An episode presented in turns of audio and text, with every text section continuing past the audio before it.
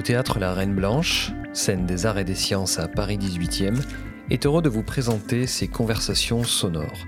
Aujourd'hui, nous accueillons Xavier Gallet. Xavier Gallet est comédien, metteur en scène et enseignant au Conservatoire national supérieur d'art dramatique de Paris.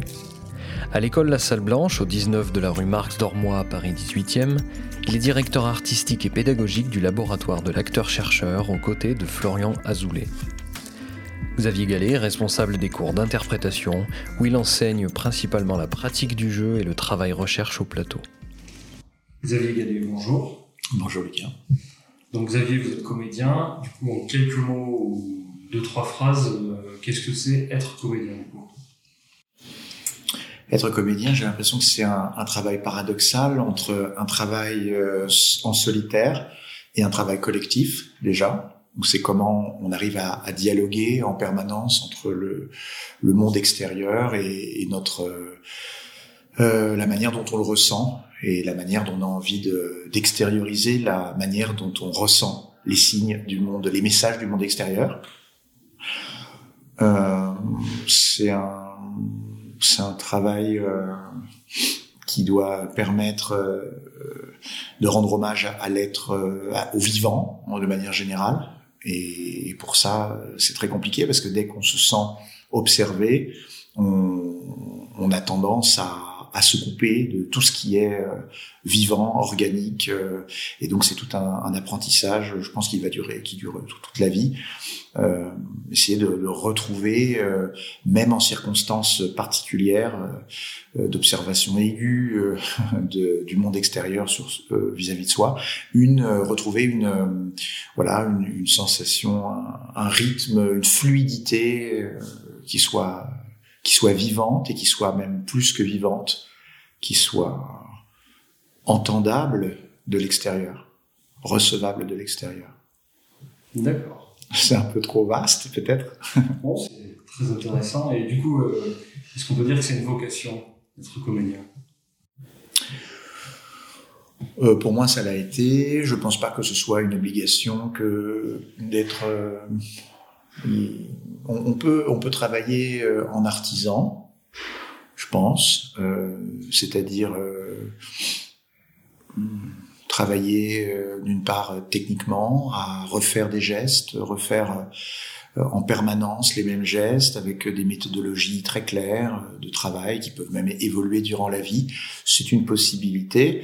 Après, la, la vocation, c'est-à-dire l'appel, l'appel qui viendrait, qui serait plus grand que nous, quelque chose d'un endroit mystérieux, profond et qui nous dépasserait, qui ferait de nous euh, une, euh, un, un, objet euh, au service de quelque chose de plus grand, évidemment.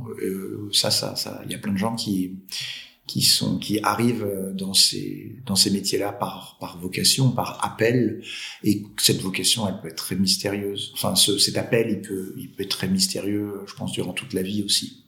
Et vous avez d'où cet appel? Ah. Si vous me le dire.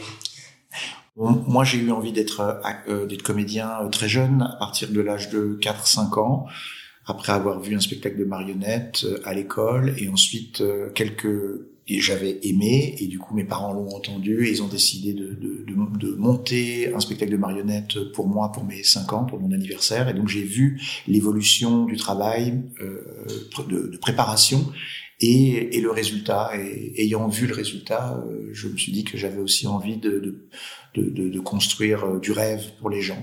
Voilà. Le travail de la construction, de la préparation m'a autant euh, passionné que, que le résultat. J'avais plutôt envie d'être de l'autre côté pour, euh, pour rendre compte de la préparation que de recevoir cette chose-là. Et après, durant toute mon enfance et mon adolescence, j'ai tout mis en place avec mes parents pour pour euh, construire une, une, technique, une rigueur, euh, euh, le goût de la patience, le goût de, de, de l'excellence, et puis et puis créer du sens à ce que petit à petit, dans, par rapport à ce que je faisais, et et puis et puis voilà, en gros. D'accord. Du coup, être acteur, c'est une construction, ça s'apprend. Pour certains, euh, je pense que c'est, je pense que tout est possible, mais pour certains, le métier d'acteur, euh, c'est simplement de, de recevoir euh, et puis d'être, de se laisser lire par d'autres d'autres artistes peut-être qui seraient des réalisateurs ou des metteurs en scène et évidemment des spectateurs hum, on peut aussi réfléchir à comment aiguiller aiguiller le, message qu'on a envie de, de, de, faire passer. Et ça, euh, ça peut, ouais, ça s'apprend, ça s'apprend à l'école, ça s'apprend, ça s'apprend évidemment à l'école, mais ça s'apprend euh, euh, aussi en le faisant. C'est ça qui est compliqué. C'est, ce qui est génial avec une école, si c'est vers ça que vous voulez me, me mener, euh, plutôt que de pas en faire, c'est que quand on apprend le métier sur le tas, euh, ben en fait on a peu d'espace pour se tromper et pour tenter de de, dépasser ses limites. Euh, l'école, c'est un endroit luxueux euh, qu'on s'offre à soi-même pour euh, explorer le champ des possibles, sans, sans être observé, sans, sans devoir d'efficacité. D'accord. À l'école, du coup, il y a des professeurs. Est-ce qu'il y a des professeurs, vous, qui vous ont particulièrement marqué ou fait réagir d'une manière qui a changé les choses? Oui, j'ai beaucoup de, de, de professeurs. J'ai eu beaucoup de professeurs parce que j'ai suivi des cours de l'âge à partir de l'âge de 7 ans jusqu'à l'âge de 23 ans. Euh, et j'ai des metteurs en scène depuis qui ont vocation de mentor, par exemple, aussi. Donc euh, ça continue, même à, 45 ans, je continue à, recevoir euh, des orientations complètement déroutantes de la part de, certaines personnes. Ce serait compliqué, mais j'ai de, nommer tout le monde. Mais dès l'âge de, de 10 ans, j'ai eu un professeur qui m'a donné, à l'âge de, de 11 ans en fait, le, les livres de Stanislavski. Donc Stanislavski, évidemment, j'ai rien compris, mais ces livres m'ont suivi durant toute mon adolescence. Alors, ce professeur a changé beaucoup de choses pour moi en m'offrant ça et une rigueur aussi. Mais Stanislavski, que je n'ai jamais vraiment rencontré euh, physiquement, euh, m'a aussi euh, appris énormément de choses. Après, évidemment, euh, j'ai des professeurs qui m'ont plutôt appris à, à, aimer, les, à comprendre, à essayer d'être intéressé par le texte plutôt que par moi. Qu'est-ce que comment le texte peut me permettre de grandir?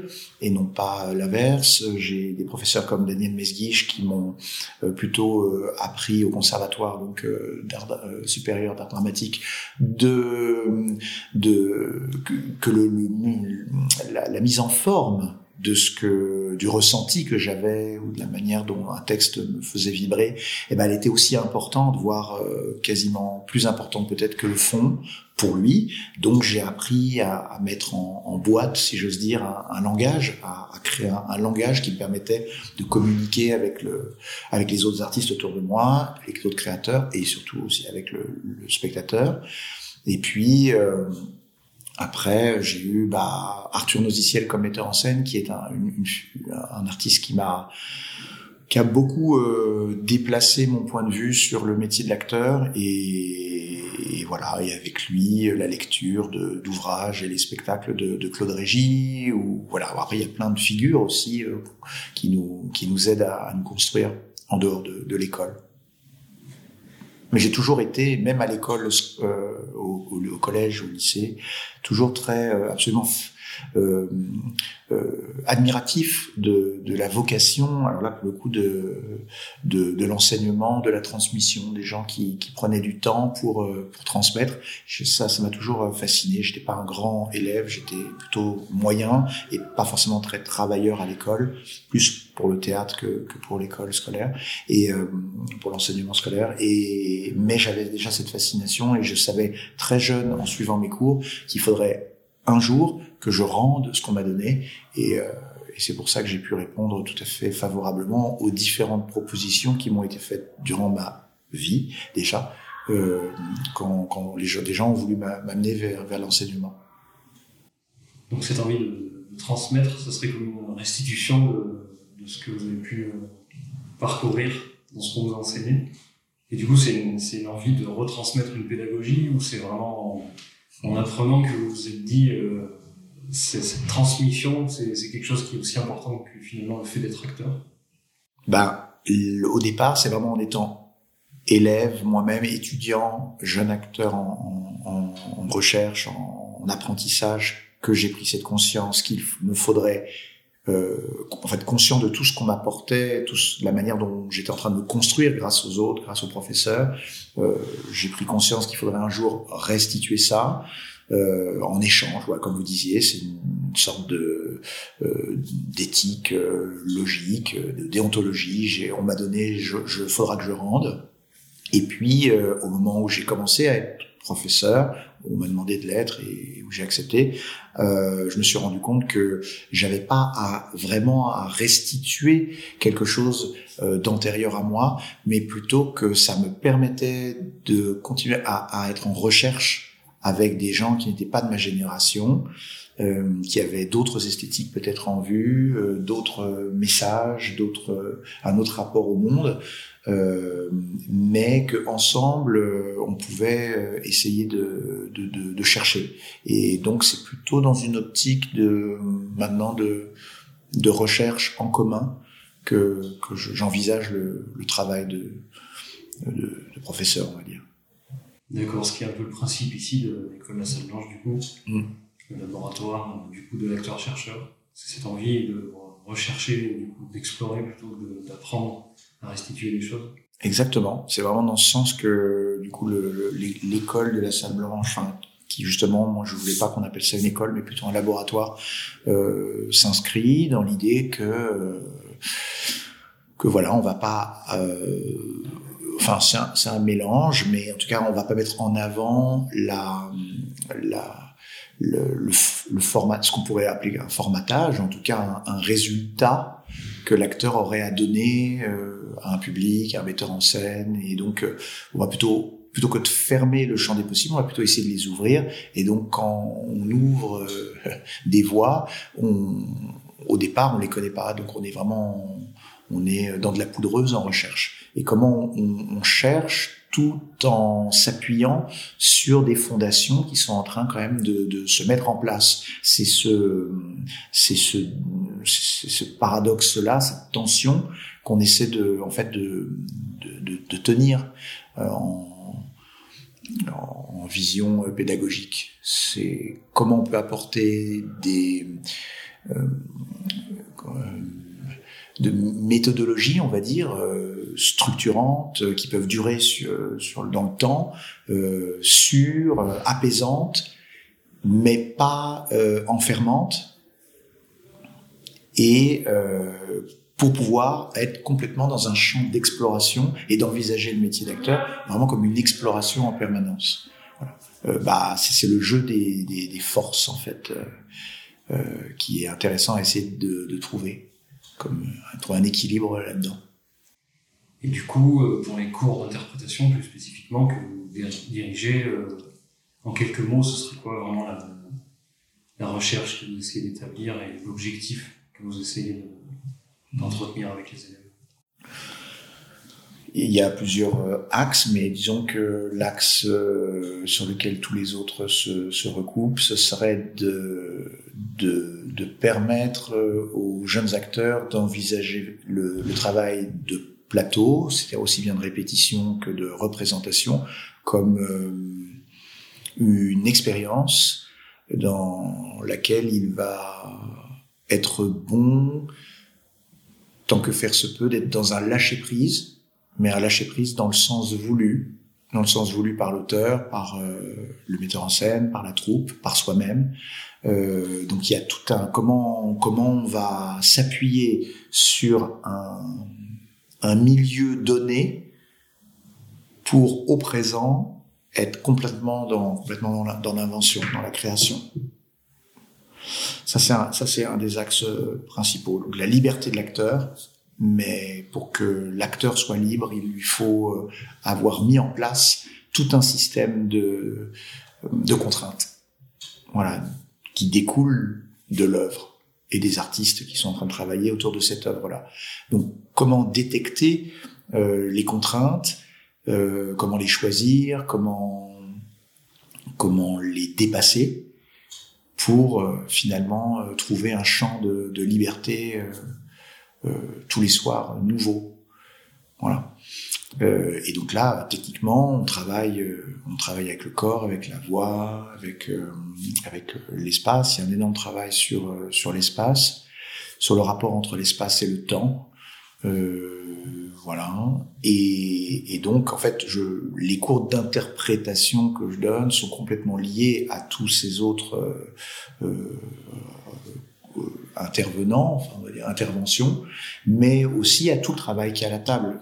Pour pouvoir travailler sur scène, sur un espace de, de liberté, sur des moyens d'expression complètement euh, organiques, euh, euh, eh bien, il va falloir, euh, il va falloir en parallèle faire un travail très très très consciencieux, très sérieux de, de travail à la table, d'analyse, de recherche, euh, de, de, culture générale, qui vont, euh, voilà, qui vont aller dans, dans le sens de de la construction d'un milieu particulier sur lequel après nous sur scène on va pouvoir se, se lâcher, on va lâcher prise quoi voilà. Voilà, je sais pas, je sais pas, ça, ça, voilà, en tout cas être le plus libre possible. Donc ça c'est vraiment lié. Je pourrais pas travailler sur la liberté, euh, la liberté de l'acteur sur scène si je ne savais pas qu'il y avait un travail très très rigoureux euh, à la table en amont. Ça serait, sinon il n'y aurait que de l'exhibitionnisme où euh, le présent aurait trop de place par rapport à l'œuvre, à la partition. Et, et du coup, euh, il n'y aurait pas tant de liberté que ça pour l'avoir euh, éprouvé. Euh, des fois, en tant qu'acteur, euh, je, je, je, le sais. Je sais qu'il faut, il faut des contraintes. Euh, voilà. Après, je suis beaucoup basé sur le fait que, enfin, un des grands axes aussi du, travail sur scène avec moi, c'est est, basé sur le fait que souvent, j'ai, enfin, la plupart du temps, je, je, me rends compte que les, les gens attendent de l'acteur qu'il qu'il rende compte du travail antérieur, soit du travail qu'il a fait seul face à l'œuvre, soit qu'il a fait en commun euh, face à l'œuvre. Et du coup, la représentation n'est plus que le, euh, en fait, le, le, comment dire le restitution. Ouais, voilà, la restitution, euh, la restitution d'un travail antérieur parfait euh, qui aurait été fait par le groupe euh, en amont. Et pour moi, il n'y a pas de vivant là-dedans. Donc euh, le travail, s'il est tellement bien fait en amont, eh ben, il, surgira de ce travail-là euh, l'essentiel, quoi qu'il arrive. Donc le travail il est ailleurs. Et il est pas euh, l'acteur euh, avec moi ne, ne, travaille pas sur lui, sur comment ah, je peux restituer telle émotion, comment je peux restituer tel euh, tel sens euh, dans mon rapport à, à, la langue ou tel ouais voilà, mais plutôt donc si c'est pas si je viens pas rendre compte de ce qui a été mis en place, je viens faire quoi? Bah je viens faire travailler le, la personne qui est en face de moi. Je me mets au service de de l'autre.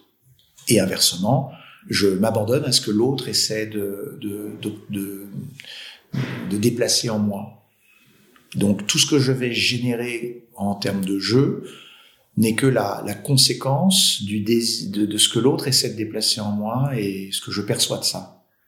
C'est pas quelque chose de volontaire. Et, et d'une autre, d'un autre, dans un autre euh, sens, ce que je vais générer, c'est pas pour euh, montrer quelque chose de mon personnage ou, ou, encore moins de mes facultés d'acteur, mais plutôt euh, générer un mouvement chez l'autre pour que l'autre ait à se déplacer, qu'il soit intéressant à regarder.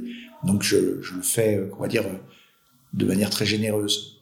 Tout ce que je fais, je le fais pour l'autre. Et l'autre, c'est ça peut être le, évidemment le partenaire, ça peut être évidemment le, le spectateur, l'auteur, le, personnage aussi. Euh, voilà. Dans, il y a toutes sortes d'entités sur lesquelles on travaille. Euh, on n'est jamais seul, on fait partie d'une sorte de réseau, de, de liens, euh, et c'est comment euh, com comment je, travaille avec ce réseau-là en permanence. Comment je suis euh, euh, voilà agi, par l'autre et comment j'agis sur l'autre. Voilà, en permanence. D'accord. Quand, je suis venu en cours, il y a, deux, petites choses qui m'ont intéressé que j'ai trouvé un peu particulières, c'est que vous ne parliez pas de pertinence mais de proposition. Et effectivement, à plusieurs reprises, vous avez dit à des élèves d'essayer d'être un moyen pour les autres. Est-ce que c'est c'est pas je trouve ça plutôt singulier comme approche du travail de lecteur qu'on qu'on imagine souvent être une forme de travail particulier d'un individu qui essaie justement d'agir sur les autres, mais rarement finalement d'être plutôt au service de l'autre et agir ah. Parce que ce qu'on va générer, euh, oui, en, soi, ne peut pas être le, le message total. L'acteur, de toute façon, pour moi, ne, ne, détient pas la vérité. Il est un vecteur qui peut être force de, de vraies propositions, fortes, colorées, ça c'est sûr, ou pas, si on veut, si on ne veut pas. Mais, euh, mais le spectateur fait partie des artistes de la, de la représentation. Il a une part de création. Il, doit être actif. Et l'acteur a une charge euh, euh, dans ce sens. Il, doit permettre au spectateur d'être actif. Il doit lui laisser une place. Et l'œuvre, elle continue après le spectacle dans l'imaginaire, dans le ressenti euh, du spectateur et dans la manière dont il va partager ce qu'il a vécu avec d'autres potentiels spectateurs ou voilà. Mhm. Pardon, c'est ça. Dire. D'accord. C'est un peu des longues phrases, mmh. mais j'ai l'habitude de parler comme ça. Si on devait, du coup, de manière plutôt courte, dire qu'il y a un outil, un élément vraiment qui est l'essence de ce qu'il faut pour être comédien, pour être acteur, un, outil essentiel vraiment selon vous, ce serait quoi? Je dirais que il y, en a plein, mais l'essentiel, comme ça, je, je, dirais peut-être aujourd'hui, et ça changera demain, euh, accepter de recevoir le, les messages qui viennent du monde extérieur. Pour euh, ensuite, il faut il faut accepter de, vibrer avec ce message-là et ensuite, il faut apprendre à, à répondre à ce message, donner une réponse. Et ça, euh, ça c'est beaucoup de travail. Pour qu'il n'y ait pas de, de moins de, de parasites possibles entre la, le désir profond de la réponse et, le et l'alphabet utilisé, l'expression utilisée, qui est le moins de parasites possible. Voilà. Donc recevoir, euh, concevoir et répondre. vibrer, concevoir et répondre. Je reprends peut-être, je dirais, ressentir, euh, voilà, vibrer, concevoir et répondre. D'accord. Peut-être pour euh, finir, euh, si vous deviez me donner un mot de la fin, donc une phrase, une citation ou un livre à lire à tout prix ou un acteur dont on voit, absolument dans le travail ou, quelque chose qui pour vous vraiment essentiel quand on veut être comédien ou quand on s'intéresse à ce que c'est ah, si ça pouvait être dit en une phrase ou une référence, ce serait tellement bien, ce serait tellement facile. Euh, J'ai plusieurs euh, choses qui, viennent en tête en ce moment. Là, ça fait un moment que je parle aux élèves de Anthony Hopkins. Il vient de recevoir à nouveau un Oscar. Euh, donc ça paraît un peu facile et un peu euh, peu béat, mais il y a dans le travail d'Anthony Hopkins, la manière dont je le perçois en tout cas, cette faculté à, à, à être pudique, c'est-à-dire à laisser une grande part de création au spectateur justement. Donc je le, j'encouragerais les acteurs à, à, observer son travail, qui est pas un travail de neutre, de neutralité, qui est un travail de résonance énorme. Il résonne énormément en lui, il est très actif, mais il contient la, il contient son message. Il, euh, il, il, veut pas euh, fermer l'essence. Il veut pas montrer ce qu'il a compris, ou il veut pas dire comment il résonne il est en résonance, donc on est nous-mêmes spectateurs en vibration, on sent qu'il y a quelque chose qui, une énergie entre lui et nous qui s'installe, qui est vraiment, euh, qui est vraiment forte, mais il a la pudeur de contenir le, le, sa réponse, en fait.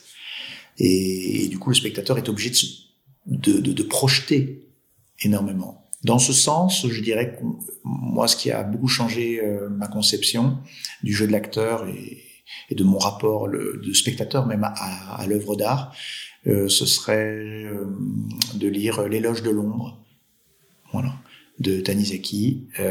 voilà, ça c'est un tout petit essai sur l'esthétique japonaise et justement sur sur la manière dont dont le mystère oblige euh, le, non-dit, le mystère, le, non tout à fait visible, euh, euh, permet au spectateur de, de, se projeter de, dans l'œuvre, de, de s'investir dans sa réception de l'œuvre.